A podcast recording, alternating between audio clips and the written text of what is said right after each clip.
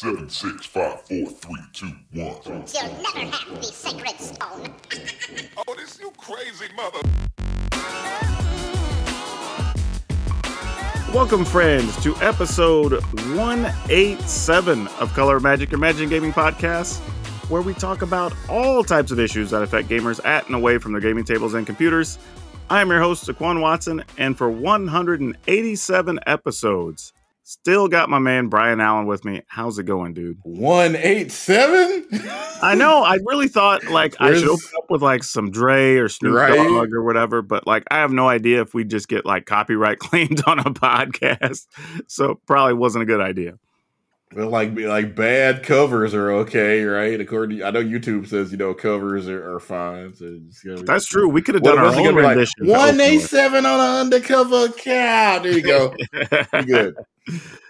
Uh, what's bad is there's people listening to this that won't even get that reference. Also true, and yeah, sad but accurate. That's where we're at. Like there was a dude. too urban, you know. Yeah, that's true. I had, had somebody still tell me that. No, there was a guy, I think on TikTok, he was like mind blown because he was like, I just had somebody tell me that if Back to the Future was made today and they kept the same timeline, people would just be going back to 1993. Wild, but yeah. And I'm like, yeah, that sounds about right. but that much time has passed. Like people don't realize. Like when you listen to something that now hits the oldie station and it's from like 91. But And it's like think- unless you lived through it, a 1993 say doesn't feel probably as different as as the the 1980s, for example, do from the 2000s. Of course, it also helps that Back to the Future's 2000 had flying cars oh, and well, sure. and, But- and but- laser generated sharks in movie displays and stuff. I don't think people realize though that 1990 is 30 years ago now. Yeah, That's a long time. Though what's funny is 1955 to 1985 hmm. is just such a huge jump in the way people did things. It's wild. yeah, I think that that's the thing that makes it feel different, right? Because like everything was different. The clothes, the cars, Yeah. you know, just structures of society, you know, the computers, TVs, all of it was so different. Whereas like when you look from 1990 to now, like, yeah, you know, we have cell phones and whatever, but like Yeah. it doesn't feel as different, I think, for a lot of people. Though one of the things he brought up was, you know, the songs and everything that you hear. And he said, what would be one of the first songs that would clearly tell you you're in 1993? And I I think something ex- from Nirvana, right? No, that was later. That was like 94, 5, 95. I Well, sometimes they miss by about three or four years in Yeah. movies. I think though what he pointed out was Enter Sandman from Metallica. Yeah, And I That's a was like, yeah, one. that's fair. That that's one where you kind of go, yeah, that's about right. but yeah, man, we have a lot of stuff to talk about this week. So before we get into everything, as always, got to tell you about our show sponsor, cardsphere.com. Great place where you can buy, sell, trade magic cards. And honestly, literally, I know I bring it up a lot, but truthfully, naming your price on what you want to pay or what you want to sell something for is such a nice convenience. And I've literally been using it to finish off my own decks. So, you know, I'm I'm not just a supporter, I'm also a client or whatever they said, like the Hair Club for Men or whatever way back when. But yeah, really, you should check them out. Good people over there over at cardsphere.com. And if you want to support the show, you can go over to patreon.com slash color of magic and get a shout out just like Hubert Huang. Thank you very much for being a sponsor of the show. And you can always go to colorofmtg.com slash shop and pick up some goodies that uh just help us pay some bills and get you some little trinkets that got our likenesses on them. But otherwise, let's get into the things here and uh get into the soapbox.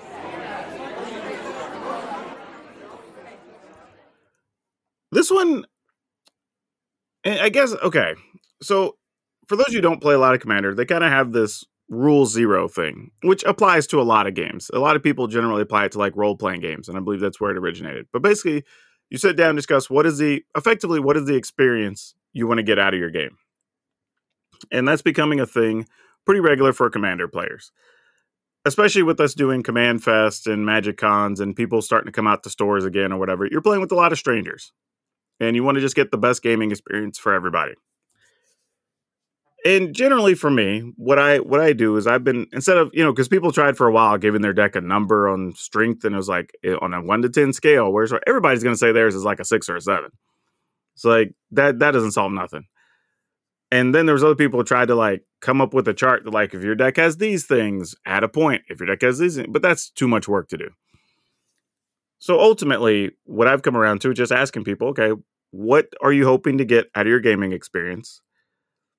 How many turns at a minimum are you expecting the game to go?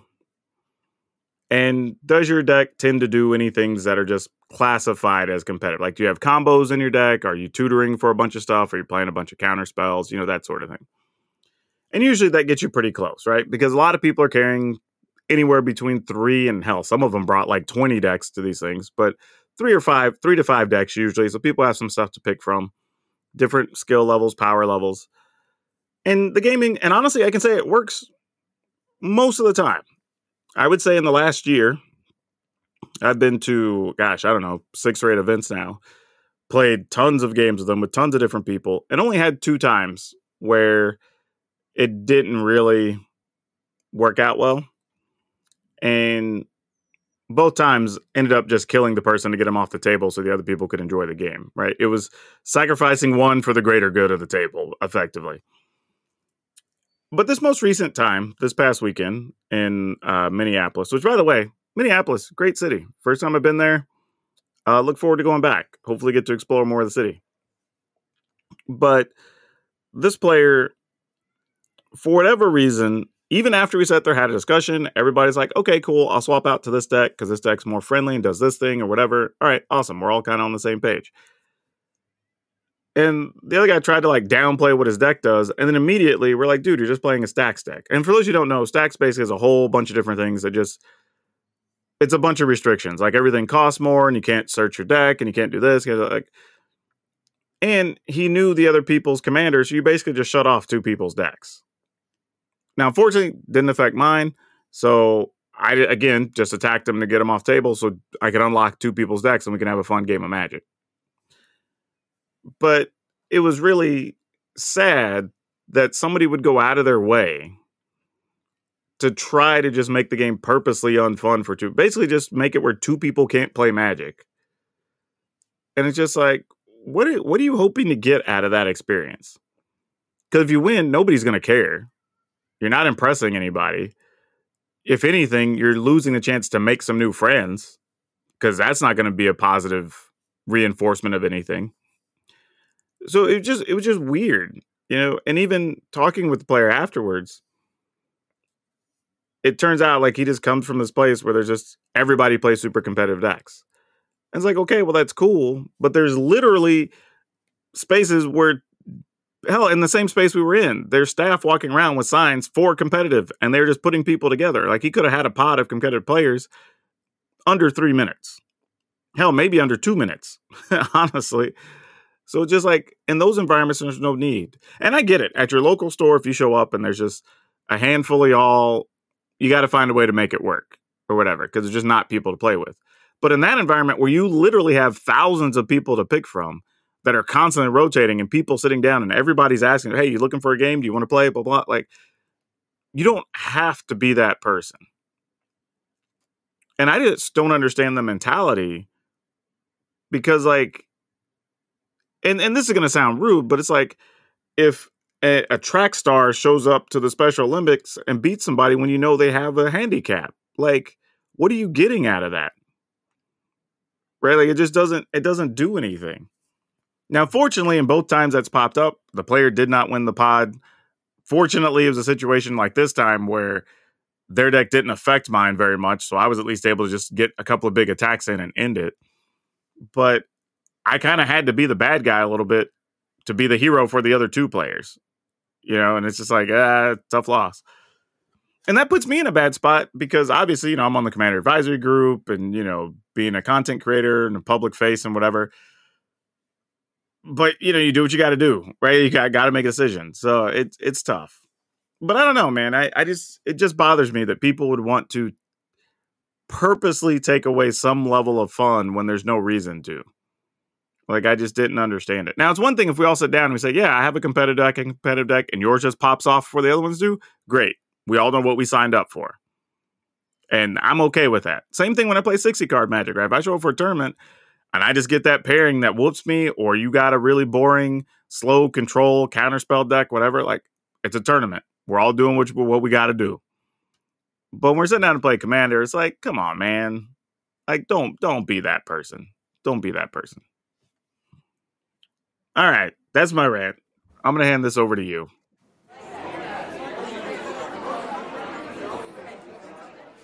All right, I got uh, a, a little more fun one. Uh, Odyssey Interactive, which is uh, made up of uh, some former developers from Riot Games, has uh, basically a game called Omega Strikers. It's kind of like, what if a bunch of League of Legends characters sat down to play a game of three on three soccer? That is as wild and as crazy as what it sounds like. You are essentially playing soccer slash hockey, where you're trying to put what is a core, which is essentially like a small hockey puck shaped object into the goal, but you're using all these League of Legends style superpowers like force fields and energy bolts and things like that. It is just, especially if, if you have any kind of love for MOBAs or arcade sports titles. And, you know, I remember when me and DeQuan were growing up, arcade sports is a big thing. NBA Jam, NFL Blitz, and just recently, Oh, dude, all, all the way back on Nintendo was that Super Dodgeball. right? it has that vibe of okay, yeah, this is kind of sports, but really it's more just you know it's kamehameha sports. You know, it's, it's anime sports essentially. And I personally love games like. If you have any kind of love for games, by the way, it's free to play and it's on I think just about everything. It's on PC, on all the consoles, including the Nintendo Switch right now. Totally free to play, and everything you can buy is only cosmetic. It doesn't help with gameplay in any way, shape, form, or fashion. So definitely, if you enjoy, I'd say, if, especially if you enjoy anything League of Legends or MOBA based, I would say give it a try. See if this is your jam. If you enjoy NBA jams or uh, like like DeQuan said, Super Dodgeball. For those of us that are enough to remember Super Dodgeball, definitely give this one a try. Somebody else referred to it as kind of a mix of Splatoon and Overwatch in the same game.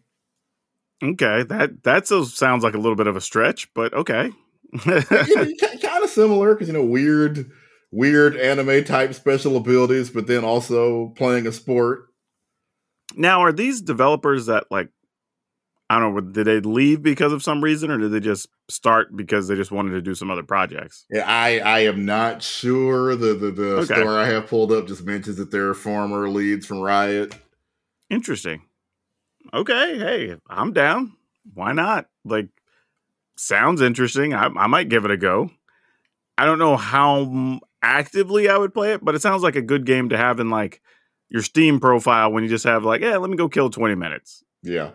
Ve- Very good game. You usually play in five minutes, and then all of a sudden you've been there for two hours because it's just uh, just one more, just one more. I think I figured this character out. Just one more. That already gets me in like team fight tactics where I'm like, Yeah. all right, games take like 20, 25 minutes. And I'm like, ah, you know what? That was a close one. Let me try one more. And then, you know, five games later, I'm like, dude, it's two in the morning. I got to go to bed. Next thing you know, you're on YouTube. Like, let me figure out a build for the slime girl. Dude, I've played enough that I've heard the birds making noise in the morning. Right? I'm like, oh, I gotta go to sleep. oh, all right. Let's get in some fun stuff to talk about some interesting things that we learned this week because uh, I think we have two very different things here. So, what do you got? Yeah, uh, Phil Spencer, kind of the head of the Xbox brand, gave a very interesting interview. As you know, as we talked about last week, Redfall kind of came out, crashed and burned, was in theory going to be Microsoft's big Xbox exclusive for the first part of the year. And he just, I've been doing this for 20 years now. I have never heard an executive for one of the brands say, you know what? We just lost. Okay. The console war is over. We're in third. We basically accept that that, that there is no world in which Starfield comes out and it's so incredible, people sell their PlayStation 5s and start playing Xbox. That's not the way the world works anymore. So he's, as I said, it's a bizarre kind of interview to hear because usually they're like, hey, you know, we're going to do this. We, we believe that this will turn the brand around. And no, that's just that's not where they are anymore. Nobody is believing, you know, again, what Nintendo is doing, they are incredible at. What Sony is doing, they are incredible at. Microsoft is very visibly trying to figure out where they fit into all this. And you know, that's what I was talking about last week was just like if that was their plan, there's no way Redfall should have been allowed to release. Right? Like if you're saying this has to be one of our pillars, you know, one of our major signposts for the year. If that means you got to push it back 2 months or whatever, it's got to be clean when it comes out. And the fact that they let that go the way they did, something just didn't feel right there. Like I, I don't know if it's a communication thing, if if somebody just said, "Nope, we spent too much money. It's got to get out the door." Like whatever. But it, man, somebody I'm sure definitely. at some point there will be multiple stories from all the, the sites that cover gaming, just going deeply into how such a big failure happened at a time when Microsoft really could not afford one. Yeah, because some somebody fumbled the bag bad on that one. Yeah, like I first time Arkane, to my knowledge, has put out a game that is reviewed this badly. So you feel like it's on Microsoft because this is this is the big differentiating factor. This is you, you feel like they're I, I I don't know for a fact, but it just feels like there probably was a lot of pressure because they have had to. I think this game's been postponed. They have had to postpone so many games that were going to be the reason you would buy an Xbox until this point it's really too late. They even got the huge break at the beginning where you couldn't even find a PlayStation 5. Yeah, that's true. That's that true. was their time to make hay and they missed it. No, that you that's totally right. Like they had opportunity where they were able to supply the market and the competition couldn't and they fell behind. Yeah, so that that was the if they didn't win when you couldn't even get, people just rather than buy an Xbox just waited until they could get either a Switch or a PlayStation 5 and which is pretty crazy really when you think about it. Like that that's again, somebody just fumbled all the way around, yeah. you know. Well, it's crazy until you think about what if you look brand by brand. Obviously, Nintendo's first party titles are above reproach. If you get a Nintendo Switch, you know you will have a Mario game, and it's going to be you're going to have multiple. You're going to have a Mario game in almost every genre that exists. Yep. You're going to get Mario, you're going to get Zelda something or other, right? Probably a Kirby game. Yeah, Donkey Kong. Yep. You know you're going to get your money's worth by buying a Nintendo product. PlayStation, really, I think you have to say at this point, going back two to three console generations, you're going to get God of War. You're yeah. they are crushing it on the original games. Xbox, you you got Halo, and Halo wasn't that good this time around. Plus, what what gets Nintendo through too is the long play games like yeah, Animal Crossing, Stardew right. Valley, you know, whatever. Like those sell a lot of consoles, and I don't think Microsoft has it hasn't had anything like that in a while. No, I mean, really, the Xbox was kind of, I hate to say it, but the brand was for bros. You know, you played Halo, yeah, you played much. Gears of War, and. Yeah. Oh, and then by the way, your kids played Minecraft, and you got off of the thing. But but just, well, yeah, the, the, they really didn't. And uh, you know, I think they you know they purchased Minecraft hoping, okay, yeah, this will really just this will blow us up. But I mean, point, don't get it twisted. They're still making a lot of money on Minecraft. Oh yeah, Minecraft is awesome. They're making dumb money on Minecraft. Uh, but yeah, just, the other stuff not doing well. All the purchases they hoped would expand the tent have just failed to do so. And yeah, at some point we probably will get maybe even we're to the point where even if the worst case scenario were to happen and Fallout is Xbox exclusive uh, Skyrim is Xbox exclusive. It probably wouldn't even turn it around at this point. That's how far behind they've fallen, and they know it. That you're probably right, honestly, because I'm thinking about it and going like, I probably wouldn't go out of my way. I'd probably just go, ah, I won't be playing this one. Yeah, you know, catch you next time around. Yeah, that's that's rough. Uh, for for me, it was kind of an interesting realization this weekend that you know I've been invited to a few events now and it's been nice and it's it's been cool to be able to help the events and be part of stuff and kind of keep things moving and make the player experience nice and all that. but there was always part that was like, you know, how important are we as creators to the whole event attraction scene or, or ecosystem to the whole thing? But man, this weekend, the number of people I ran into that were there specifically for the creators was huge. I mean, there were there was one person who literally went out and bought the special like uh I guess you would call it like a, a the like the plastic containers you put your sleeves in. I mean, not your sleeves, but your playmats in, like a playmat tube. But he he got some type of special one, and he had this whole thing. He was explaining like, yeah, I want everybody to sign it with this and then this color. So I'm gonna varnish it and I'm gonna have this thing, and you know, so that way the signatures are hold. You know, other people bringing all these custom items to get signed, and people that were literally like had a checklist of everybody they were trying to meet and take pictures with, and you know, people saying like, "Oh man, you were one of the couple of people I really wanted to meet," and you know, it's it's cool to finally get to meet you, and blah blah. And I came all the way from wherever, and I'm thinking these people are spending real money and real time to come see me. Like this is this is a different level, and I'm not even one of the big creators. Like that's you know what I mean. Like that's the crazy part because I'm like I still think I'm on the come up. You know what I mean? Like and it's wild that people are spending that kind of money like Your favorite creator is your favorite creator, regardless of how Yeah. many other people are into it. for sure and and the fact that it kind of opened my eyes to we're more than just a part of this like we're one of the reasons they sell tickets now. Yeah. like people are I mean, genuinely when, you, when you look at how much time people spend on YouTube as opposed to other forms of entertainment, yeah and we're moving more and more that way that's one of the reasons we finally ended up cutting the cord is because we just sat down and realized, you know, I'm like the only one watching cable. Everybody else is watching YouTube videos. Also, no, there's no reason for, me, for us to spend so much money just so I can watch CNN, essentially. dude i remember when i cut the cord and i was thinking like man this is going to feel weird or whatever but what i realized is if it wasn't for live sports i wouldn't even have hulu live like Right. that makes sense for me to have it. But a lot of my other because I have Hulu Live, I get access to like Disney Plus and whatever. So I get like ESPN Plus. So it's it's worth the money. But then I also get like Peacock for having my access to uh Comcast or Xfinity or whatever Right. they call it. So it's like you just have these services, but like there's just really no need for me to have cable. Like right now, when people talk about a TV show that's on like NBC or ABC, like unless the commercial comes up during like, you know, like right now during NBA like finals or playoff game, I don't even know the show exists. Yeah. Like seriously, it's it's crazy.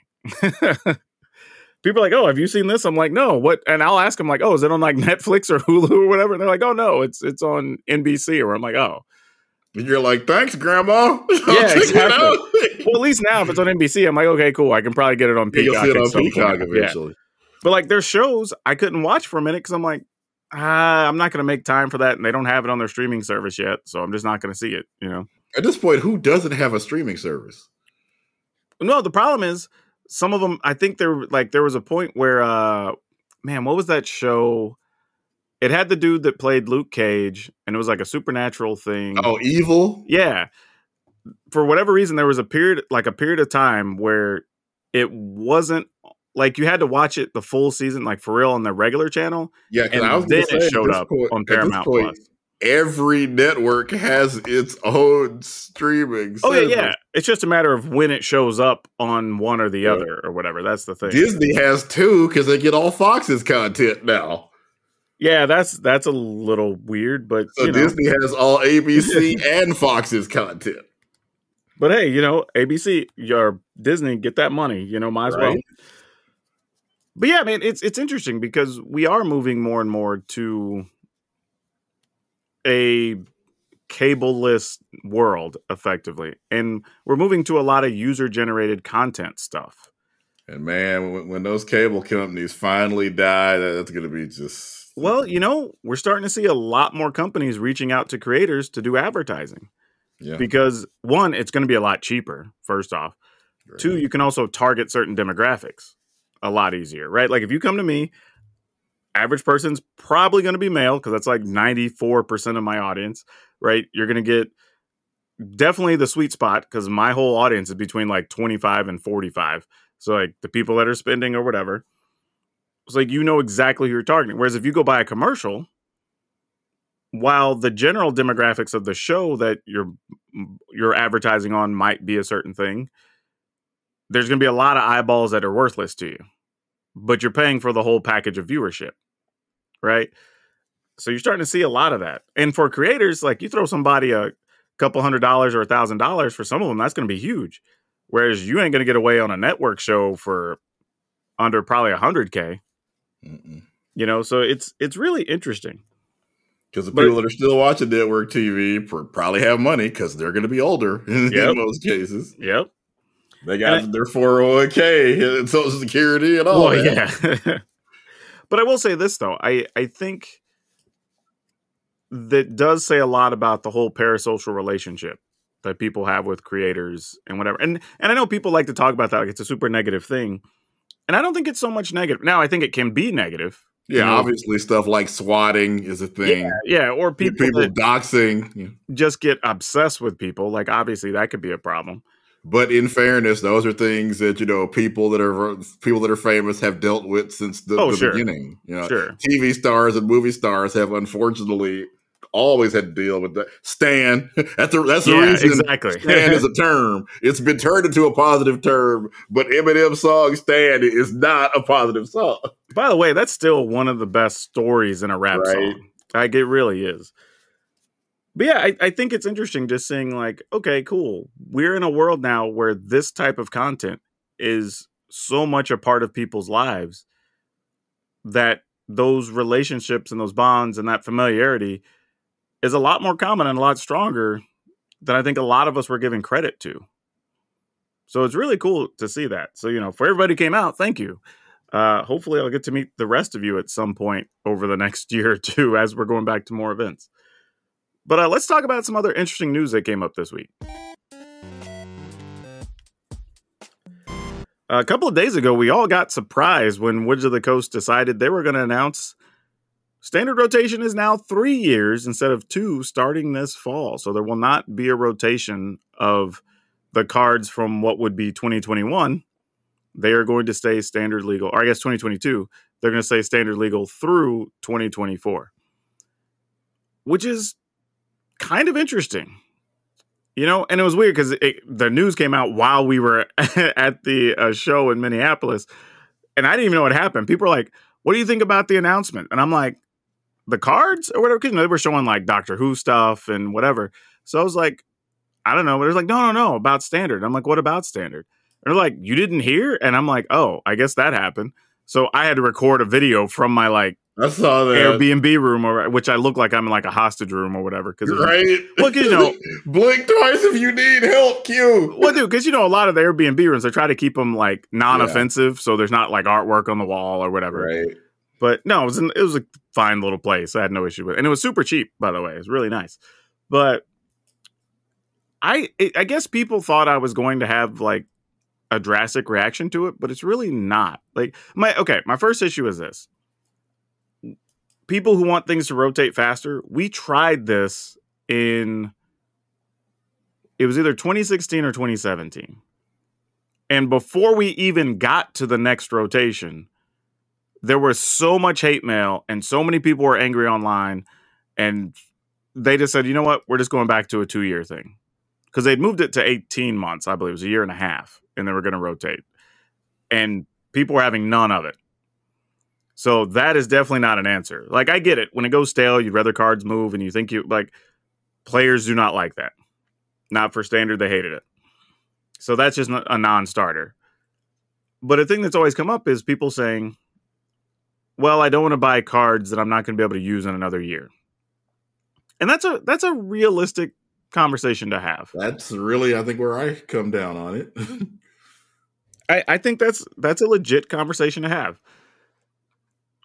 But I think some people try to overdo the cost aspect when it's not as relevant as they think it is. And what I mean by that is, you know, ask anybody who has a store.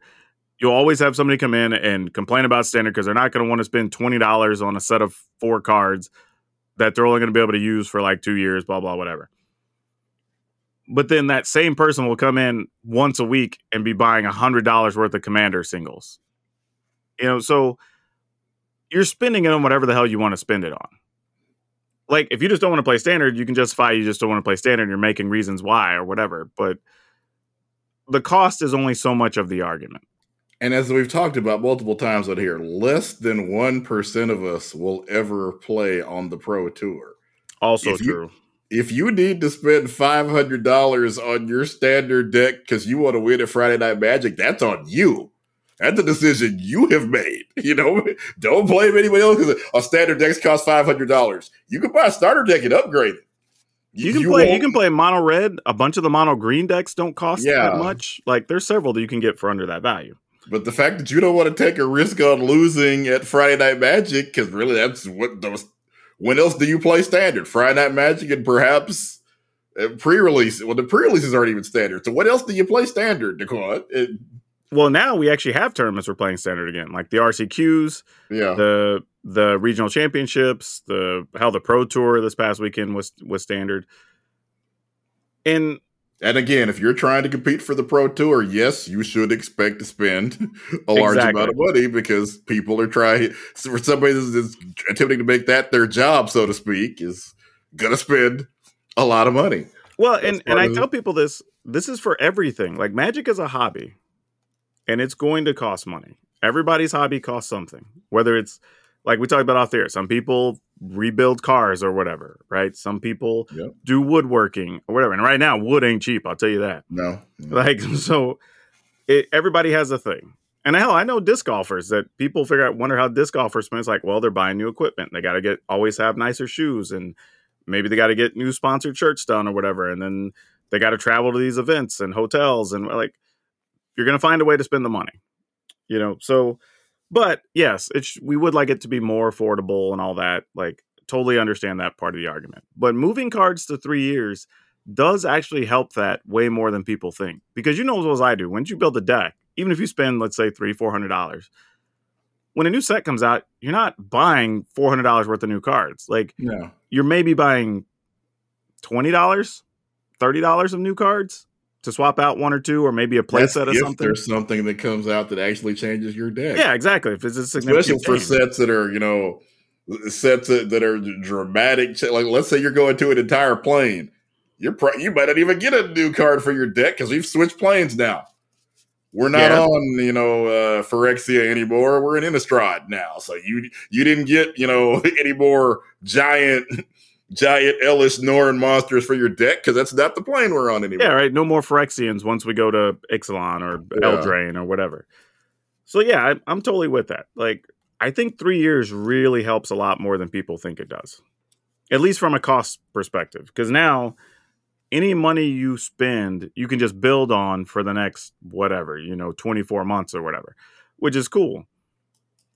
And then you, by then, I mean, in a two to three year stretch, if you can't come up with a hundred or two hundred dollars over that period of time, to start buying other cards or lands or whatever, or prepping for the next rotation or whatever. I don't know what to tell you. That's a long period of time. You know what I mean? Three years is a long time. But and one of the things they ahead. talked about now, there, there's no guarantee they'll do this because you know we were also gonna we we were gonna change stuff in alchemy far more than what they have been changing stuff. correct. One of the things they have mentioned is that doing it this way will allow them to get data from a set, and as they're designing the next set, they can use some of that data to to design things that will affect the what will affect the metagame in as close to real time as you can when you have to design stuff months and years ahead. Yeah, and that that's a good point too because what I think people forget is when you see a card, it's often been in development for around a year and a half to 2 years before it even gets to you, right? It's it's been concepted, reworked, play tested, back to some type of rework, play tested again, artwork commissioned, printed, packaged, shipped, whatever eventually gets to you. So sometimes if they do see an issue or a problem or whatever, and they would want to make a card that maybe could still come out in a year, it's already the problem's already going to be rotated out of standard. Yeah. And then the other issue is that problem's usually not big enough to even interact with another format. so they don't even really get a chance to rectify it. So from an R and D standpoint, that's kind of interesting. It was funny, you know. I I interviewed Mark Rosewater order once, and it's almost like talking to a time traveler because they're trying to remember. Okay, before I say this, what's been spoiled? what, what's out yet? Because he is essentially talking to me from the future because of how far ahead they designed things. Oh, dude, that's real. Like even when I was at Wizard and somebody would say something or ask me a question, I would literally pause and like it would take me like a second or two to be like, "Yes, I can talk about that," right, and then give Yeah. them an answer. Because you've been testing stuff, you're on an entirely different metagame than the rest of us. Oh, just not even that. Just the fact that I've seen stuff. You Yeah. know, when when somebody makes a reference to a thing, I'm like, "Is that a public thing everybody knows about or not?" right? Right. And you I'm like, have knowledge of the future. Like, oh wait, I wasn't supposed to, and, and you and you can't change the past, or else things will go badly. So you're Yeah, exactly. almost like being a time traveler. Because if you say the wrong thing, you have very much affected the timeline. But I will say this: one of my concerns, again, and kind of you brought this up, is the idea was we were going to get constant shifts and reworks or whatever for alchemy, right? And that didn't really happen. Like now, we kind of get one update somewhere in the middle of the season where they add some cards and maybe like a handful of cards get shifted or whatever, Yeah, or whatever they call the redesign or whatever. And that's kind of it. Like, and was so much of it is just, hey, it's here, and by the time new stuff is out, it's gone. Yeah, the idea, and I think we all felt was like something like every three weeks or so in a season, if something was too dominant, there would be a little bit of a shakeup. So during the course of a season, you kind of get three or four mini standards between the sets, right? Because of alchemy changes. And that just hasn't happened. So that that does alarm me a little bit because I question how because because it's a tough line, right? We don't want there to be a lot of bannings. But No, If- nobody enjoys that. but if you take a deck like any of the black red heavy decks right now, playing like Fable of the Mirror Breaker, uh, Invoke Despair, Sheoldred, whatever, if those or that package of cards becomes the most dominant thing for people to play, well, you need to be able to ban at least one of those to shake up what other cards can be played in the format. Because otherwise, those cards stay dominant all the way until maybe the last like six months there in this new standard. But you're going to lose a lot of players between then, right? Nobody's going to want to deal with that for a year, year and a half, or whatever. So you have to be able to do that. And I don't know if they're comfortable doing that or not. Like they might be. And now, as I always admit, I am the minority in, in, in the way I, I build decks. I'm trying to build the weirdest thing. Like when Dungeons and Dragons came out, I built I built the party mechanic. And, after you know much much work and many losses on the ladder, to decide you know what this isn't going to work. But I'm sure in the future set that there'll be you know more support for this. And then they they even admitted like, nah, that that just didn't hit. we aren't making any more cards for that. And so yeah, it, it just died. But had they had a little bit more time, they could have looked and gone, okay, yeah, this didn't work. Here's why, as opposed to with stuff rotating the way the way it does. Just well, yeah, party just failed. We just ain't gonna worry about it. Get in the rearview mirror, please. Failed game. Oh yeah, yeah. No, that that part I like that you can build on things. That I don't have a concern with. It's just the concern of if something's too dominant, what are we going to do about it? Because man, having to live through a whole extra year right now, that's people's concern of like, am I going to still be dealing with Sheoldred, Invoke Despair, Fable of the Mirror Breaker, whatever for the next twelve? Well, at this point, the next eighteen months, right? Like, I don't know if people are going to sign up for that. That's the real issue people have right now. And I mean, the hopefully the next set will have some things that, if not direct answers, at least provide you something more interesting, or at least You would hope. to play with. But again, this comes back to people are going to get to save money because they don't have to rework a whole deck. So if they already And- own the parts for the deck, they're still going to be playing them. And And if the going to be next set comes out and yeah, nothing's good, that's not a standard isn't rotating fast enough problem. That's a we didn't design cards at the same power level as the previous set of cards. That's a whole that's a different issue, really. Well, yeah, and there's the thing, right? Because the next thing people would compare complain about if you did is power creep yeah. because we made standard too strong. And we don't necessarily want that. And I'll guarantee you, they're not going to do it again because they already got all the hate for Eldraine two years ago or whatever, three years ago, right? So they're not going to do that again. I'll guarantee you. I I would be willing to take any bet of money right now that they were way more restrained with Eldraine with Eldraine because of what happened last time. Yeah.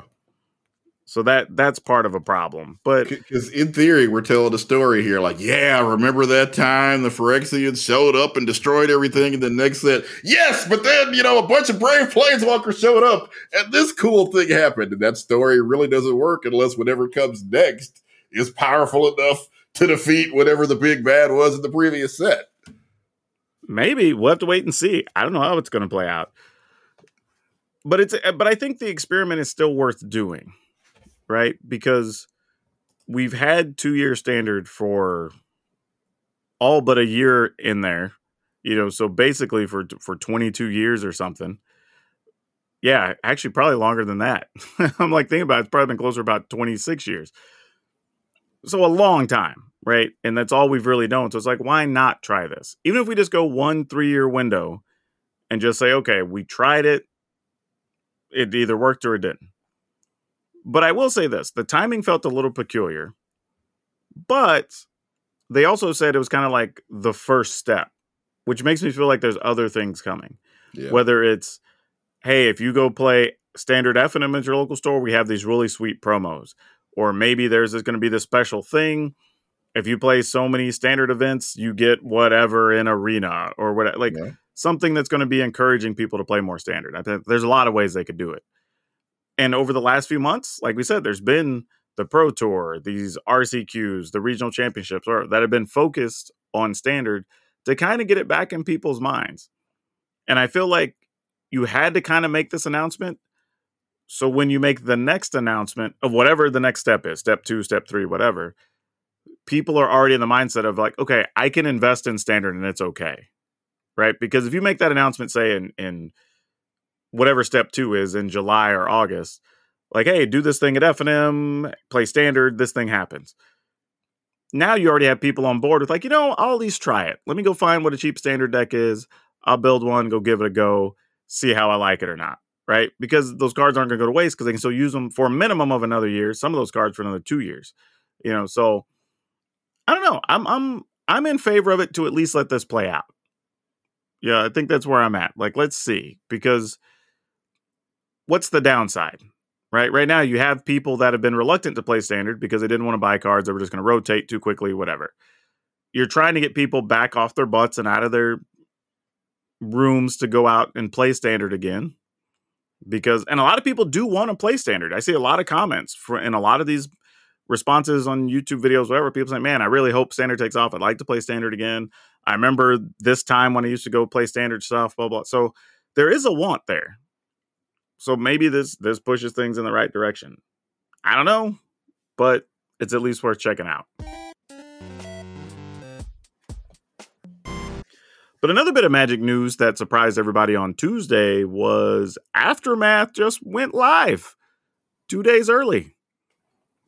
And nobody was prepared for that, as it turns our, out. our, our, our second uh, Dr. Dre reference. This is the millennium of aftermath. It really is. really is. Maybe that's what I need to name the title of this. there you go. But really, I'm acting like I did that on purpose. Yeah, exactly. But I think, and and for me, it was a problem because I had content already scheduled and ready to go. And then it's like, oh, well, now I have to do something with Aftermath or my other content's just going to be garbage. So, you know, that caused an issue. But it's interesting because people had all these theories as to why it came out early and this, that, and the other. And I think it's actually a pretty simple explanation, which is the only reason I really wanted to mention it is that for anybody who was aware, Arena was having some issues on Android on mobile for a couple of days. And I did see that news coming out of the weekend. Some people were having issues with it on Monday or whatever.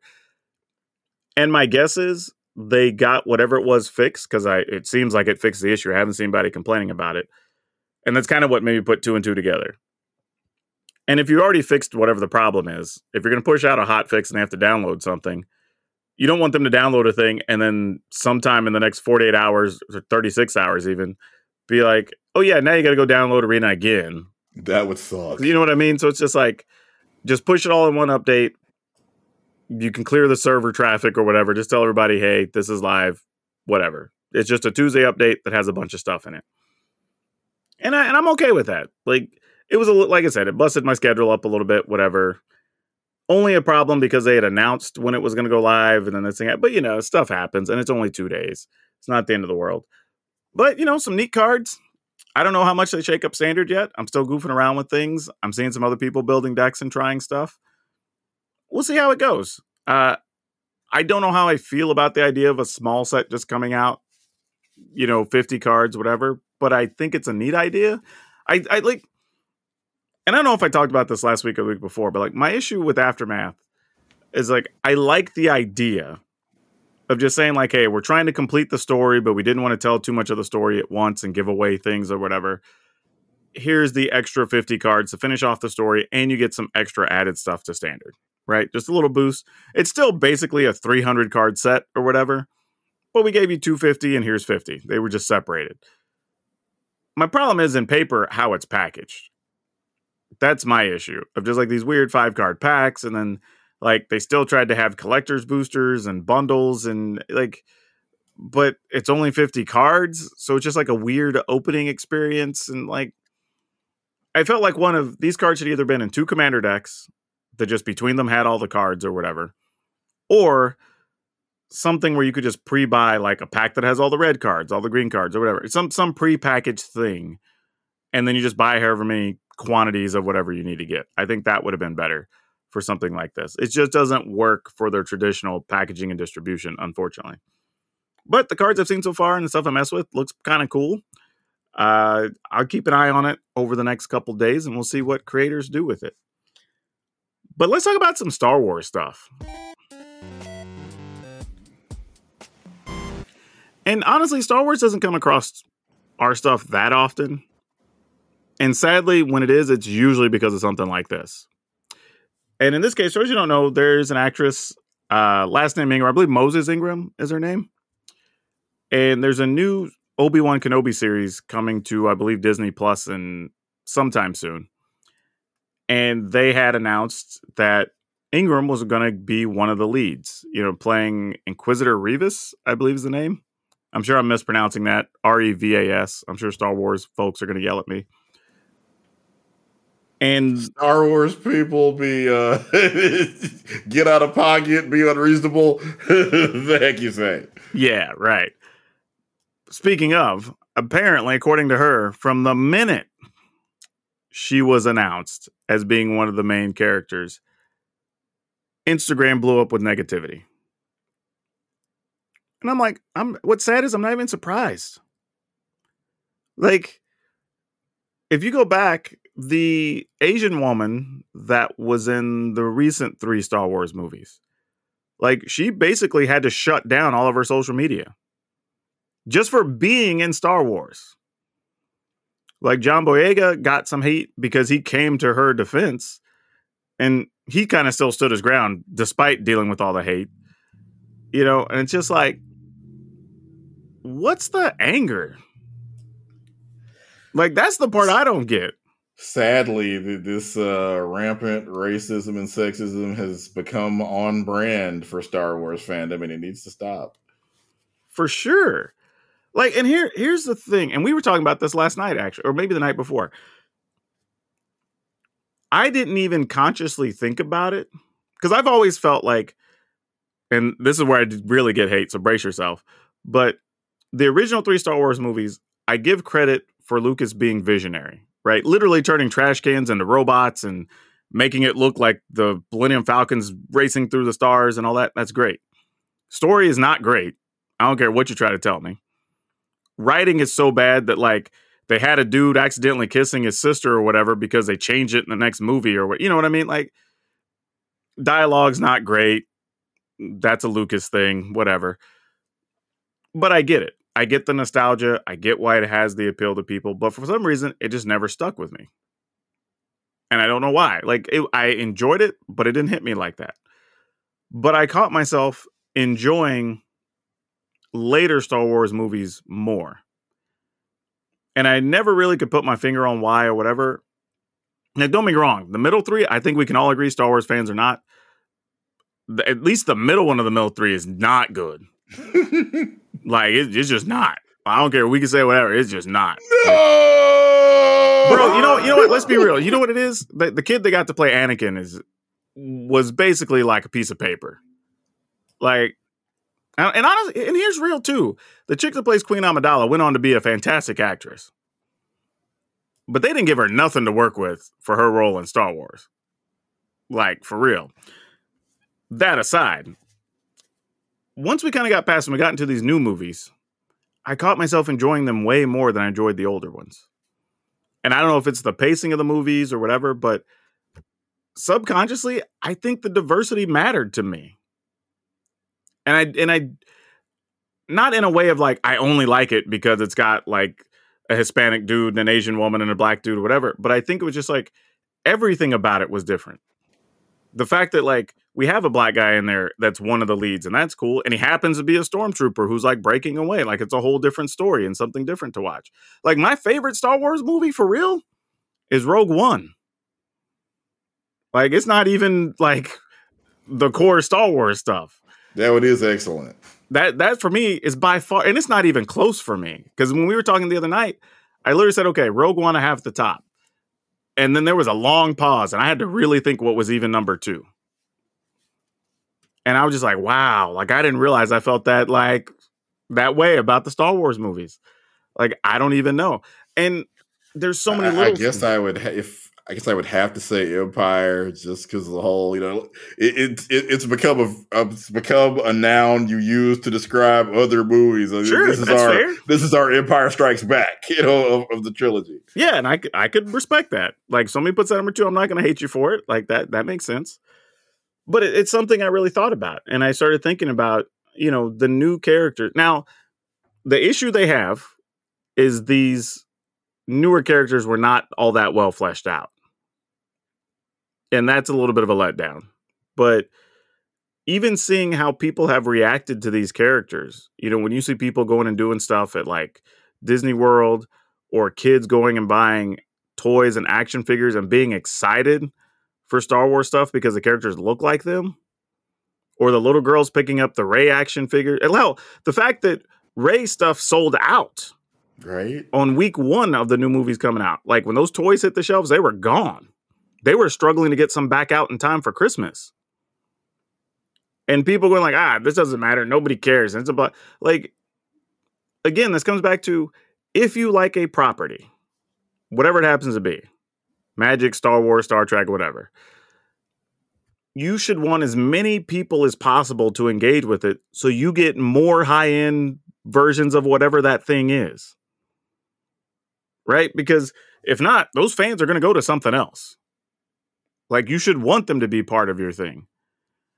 And to be real, the people that are holding on to the nostalgia is like I like The Mandalorian is the best example for me. Like the parts the only episode I can actually say I think I really did not enjoy of Mandalorian was from last season where we had to deal with like Luke training Grogu or whatever. And I realized like, man, I don't give a damn about the Skywalkers. Right? Like not even a little bit. Like seriously. Like I was almost let down when we had to connect Rey to the stock Skywalkers. Yeah. just- Like, I literally just don't care. Like I've always t- I've always talked about how people will make fun of me for watching soap operas, but they like Star Wars. Star Wars is a soap opera with lightsabers in it. it really is. The the biggest turning moment of Star Wars is I am your father. That's a soap opera trope. It is We- the main one. It's all about one family. Yes. We see the same like five or six locations. And they're struggling for power. Yeah, and not only that, people can't even decide on what is or isn't the Force. 40, Right? whatever, 60 years later, however long it's been. Right? Star Wars is young and the restless in space. so yeah, I I don't know. Like, but you know, coming back to the story, like it's terrible when somebody I mean, like imagine growing up being a Star Wars fan, right? Or anything, whatever that property is you're a fan of, whatever TV show, movie series, whatever. And the directors, writers, whatever come to you and go, you know what? we have this role coming up. We think you'd fit perfectly for it, whatever. And that's probably like a dream gig. Yep. And then you're like, man, I've been a super fan all my life. This is awesome. This is one of the things I always hope would happen, whatever. And then you're just getting hated on because you accepted a role. Like, that didn't even make sense. The person has literally done nothing wrong. They don't have, like, same thing with the, the previous three we talked about being in the other Star Wars movies. No bad history, great interviews, highly personable people just got hated on because somebody wrote a role for you. Like, that's terrible. And I feel bad for this woman in this series because she seems genuinely positive about being in it. Everything I have, I haven't had a chance to watch it yet, but everything I've heard is that she is incredible and a revelation. And one of the characters, you know, that you will just, just, uh, just, I mean, captivate the screen when she's on camera. Yeah, that's what I'm saying. Like, if, if and if they're good at it, that should get you even less flack because they're dedicating to the role. Like, how are you? Ah, like, I don't know. Maybe and, like because- like you said. While I love you know the, the, the original movies, yeah, they're just shows like uh, Andor. I, I get you know I mean, you sit there praying that no Jedi show up because for real the, the show is so good without them dude, you have no idea how badly every time like they make a reference to a certain thing in Mandalorian, I'm literally thinking like, please keep them out of this. Right. Like for real, just like we don't need them. The show is fine. Don't don't don't involve these other groups. So yeah, I don't know. By the way, if you haven't watched Mandalorian, good stuff. Like I've enjoyed all of it that I've seen. But yeah, man, I just I just think we got to get off this whole negativity thing. And maybe it's because like I grew up in sports. The only thing we care about is can you ball? Right? We don't care if you're Samoan. We don't care if you're you're Mexican. We don't care if you're white. We don't care whatever. Like, can you ball? Right? That's that's all I care. And if you can't, you're gonna get trash talk, and we ain't picking you next time. Right? Like that's all that matters. Same thing with other stuff I like though. Like you know, if you're watching wrestling, hell, we grew up with people of all kinds right. of weird back. We had people yeah. pretending to be other backgrounds for diversity because yes. there wasn't enough people. like for real, like the one man gang became the, Akeem the African Dream or whatever, right. you know? Like out of the 30 people, you know, that tried to get heat by being Russian, I'm gonna guess probably not two of them were. Exactly. That's what I'm saying. So I don't even understand when you get somebody who actually is of a thing, let them be. You know, like if they play their role right and they do the job, great. Get them back and let them do it again. Like I I just can't wrap my head around being so angry that I don't want somebody in my space just because they're different. Now, if you could show me where maybe this person said a lot of negative things about Star Wars in the past and now she's just taking a paycheck because it's there, then I would totally be on board. Because now you're like, hey, I'm a fan of this thing and you were trash talking me a couple months ago. And now that they offer you a job, you're all in. Like, you know what I mean? Like, then you have a legit reason to hate somebody. But if you don't, just let them do their job. Seriously. But anyway, this kind of ties in loosely to the dinner table question. And this past weekend in Minneapolis, I got to sit on a panel about diversity and magic. And we talked about kind of past, present, future stuff, what was helpful, where things went, or where things are going, what played a big role. And one of the th- questions that came up was like, how do we keep moving things forward? What should we be doing? Whatever. And one of the conversations I got into was trying to explain to people yes, it's nice to appoint people that are different for all all different minority groups and, you know, whatever to higher positions because that helps. It says like, "Hey, we respect this group whatever the group is, enough to put somebody here. We we respect their expertise, whatever. But at the same time, you need multiple people at different levels to do it. And I don't know how you feel about this, but for me, it's the understanding of, especially in a game like Magic, it is so wide reaching when you talk about competitive play, casual play, commander stuff, the story stuff for the Vorthos people. It might be art stuff. you know, people like Remy that are just doing magic parodies or whatever, right? There's so many levels of magic that people could interact with that you don't know what their touch point is going to be. So if we go and like, okay, we're going to make the efforts to make sure there's more people in the competitive scene or whatever, okay, cool. Well, if person just plays kitchen table magic or casual at their local store, they're never going to see those people. So you need kind of representatives in that group. Or, you know, we got to hire some artist of color or whatever because if somebody's into art or whatever and every show they go to is all they see is white artists sitting around, it's going to be kind of weird for them. Because they're going to be like, well, I kind of want to do magic art, but none of the artists look like me or have my type of style or whatever. So maybe I don't apply to be a magic artist. Right. And even if it's not by design, people will often assume that it's by design. So it has the same impact. That's very true. And and that's hard to avoid. Like you do it's difficult to, to, be you know the first the first person of color the first woman. Yeah you know again look at the star wars crowd right? Yeah. The first person who takes a lead role that's different it's you got hell to pay right? Because it hasn't been normalized enough. And some people aren't built for that. You know i tell people i was lucky to be in a situation where well unfortunately, also growing up in the South, having dealt with a lot of stuff. But because of all that and having run a business and been a part of the industry or whatever, when I got into content and the hate came, that was that was rookie numbers. Right. Right. Like for real. Like I'm like, y'all ain't even knowing the stuff I've done walk through already. So like y'all ain't even getting my time of day. Like yeah, I mean, like like covered small town city councils. Bring it. it yeah, that's you. what I'm saying, right? So like these people didn't even they don't even register with me. Like they're they're bringing stuff that I've already dealt with 20 years ago. Like they're not even being original. if I had been paid off by all the people I've been accused of being paid off by, I wouldn't still be working. Bro, tell me I'd about be able it. to retire. I, have been, uh, according to people in my comments, I've been on Microsoft. I've been on all Microsoft, Sony, and Nintendo's payroll.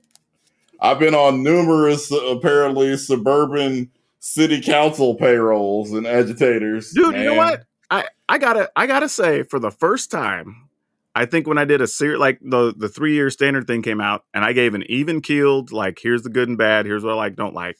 I didn't for the first time didn't have a single person say, "Oh, well, WotC probably paid you to make this video." Like usually there's at least a couple because right? you think differently than them. You obviously have to be on the take. First time that did not happen, and the video has a hundred percent for like dislike ratio. Never happened on a video like that. I don't know what. I don't know what changed. I don't know if I finally cultivated my audience correctly or whatever. Yep. But I was stunned to look at it like a couple days later and be like, huh, all right then. Like I don't know, maybe I got a little faith back in humanity. I don't know. like, but yeah, I, I think at all levels we have to be more cognizant of like who we're interacting with, who we're inviting in, making sure at whatever level we're at, we're doing our part to allow space for those other people. Whether it's for them to tell their stories, for them to be present, for them to be part of our projects, to be on our streams or YouTube shows or whatever it is, because you don't know where people's first touch points are going to be. Because the benefit we have of something like Magic is that it's vast, but it also means that's a lot of ground to cover. It's not like if you do something for some video games, it's kind of like, okay, they're competitive or they're not, and here's our competitive scene, and that's kind of it. Right? There's all these different levels, unless it's like Pokemon or something, because that's another one that's wide reaching. Yeah. But for the most part, we're in a property that just has so many different angles that it's a lot of ground to cover. So it takes a lot of people and a lot of opportunity for folks. And I think the other thing too to be clear about is I'm not saying just choose somebody over somebody else just because they're a person of color. But it's like if things are equal, be like, hey, why don't we give an opportunity to a new person, new group? I don't know, a trans person, an Asian person, a woman, whatever, because we don't have one that we've showcased on our show. We don't have one that's written anything for us. We don't have one that's done any artwork for us. And I promise you, if your room doesn't have diversity, you're missing out on stories. You're missing out on content. It has never worked any other way. You're not wrong. Like the, I, I, can look at a you know a, a website, a, a, newspaper, TV station, whatever, and just eh, consuming an hour of their content, I can tell you how many or how few people of color, no diverse backgrounds work there. Oh, dude, we've even Just because about on the certain questions would have, like we talked. One of the things we talked about, I forget whether it was a soapbox or or what did we learn or what, but that whole t- time where I think what I say was it. What was it? Bed Bath and Beyond that did the watermelon candles for Black Oh History yeah, yeah. you know, no black people were consulted before they came out with that. Or if there were black people in the room, they didn't feel they had authority to speak up on anything. Because somebody would, if, if me or DeQuan had been in the room, like, hey, hey, I don't think you want to do that. Here's multiple reasons why. Let me lay them out for you. Yep. And I and I think that's part of it too is just understanding you know, and like I said, e- even we've dealt with it, right? There's things we only know because we've dealt with other people. You know, there's we bring it up a lot of times on the show. There's some things we only know that goes on with women because we've talked to other women. Yeah. right? Like if we don't talk to women, we don't know what's going on. Same thing that like when I did my my panel this weekend, some of the stuff I was mentioning to people, I knew it was going to make some people uncomfortable, but you could literally see people go like, "Oh crap, that happens." Like, "Oh crap, that's a thing." And I had some people come up afterwards and go like, "Oh man, I didn't know or I didn't realize this was a problem or whatever." Because they never have to deal with it Yeah. so they don't even know it's a thing and and that's not their fault it's just if you're not in those spaces and you don't socialize with anybody in those spaces how would you know the only way you're going to know is by inviting those people in so yeah at every level it makes a difference and and i agree with you totally like your experiences your stories your life your projects are all going to be better if you have those extra perspectives in there and hell if anything else it'll help you get your content better it'll help you make more money like your stuff will just have a wider appeal overall but anyway, Brian, why don't you tell everybody where they can find you on social medias and we'll wrap things up. Right. I am Brian Psionic on Twitter, YouTube, Instagram. Our family channel on YouTube is Allen's Ever After. You can find me just about everywhere. Power Dragon, P O W R D R A G N. And the panel from the weekend, if anybody's interested in the diversity panel, should be up sometime over the next week. So if you follow me on socials, I'll be sure to link it and everything else. But as always, wherever you're listening, whenever you're listening, good morning, good afternoon, good evening, and good night. Please remember to take care of yourselves and your family, and remember to be awesome. And most importantly, remember to be awesome to each other. If you'd like to further support Color of Magic, you can find us at our website at colorofmtg.com. We also have a Patreon if you'd like to donate, either patreon.com slash color of magic. You can also find us on Facebook under Color of Magic. And if you want to follow us along at Twitter, you can find us there at Color of MTG. And as always, please share the podcast around to your friends, your network, people you think might enjoy it, because every little bit helps as we're trying to increase our user base.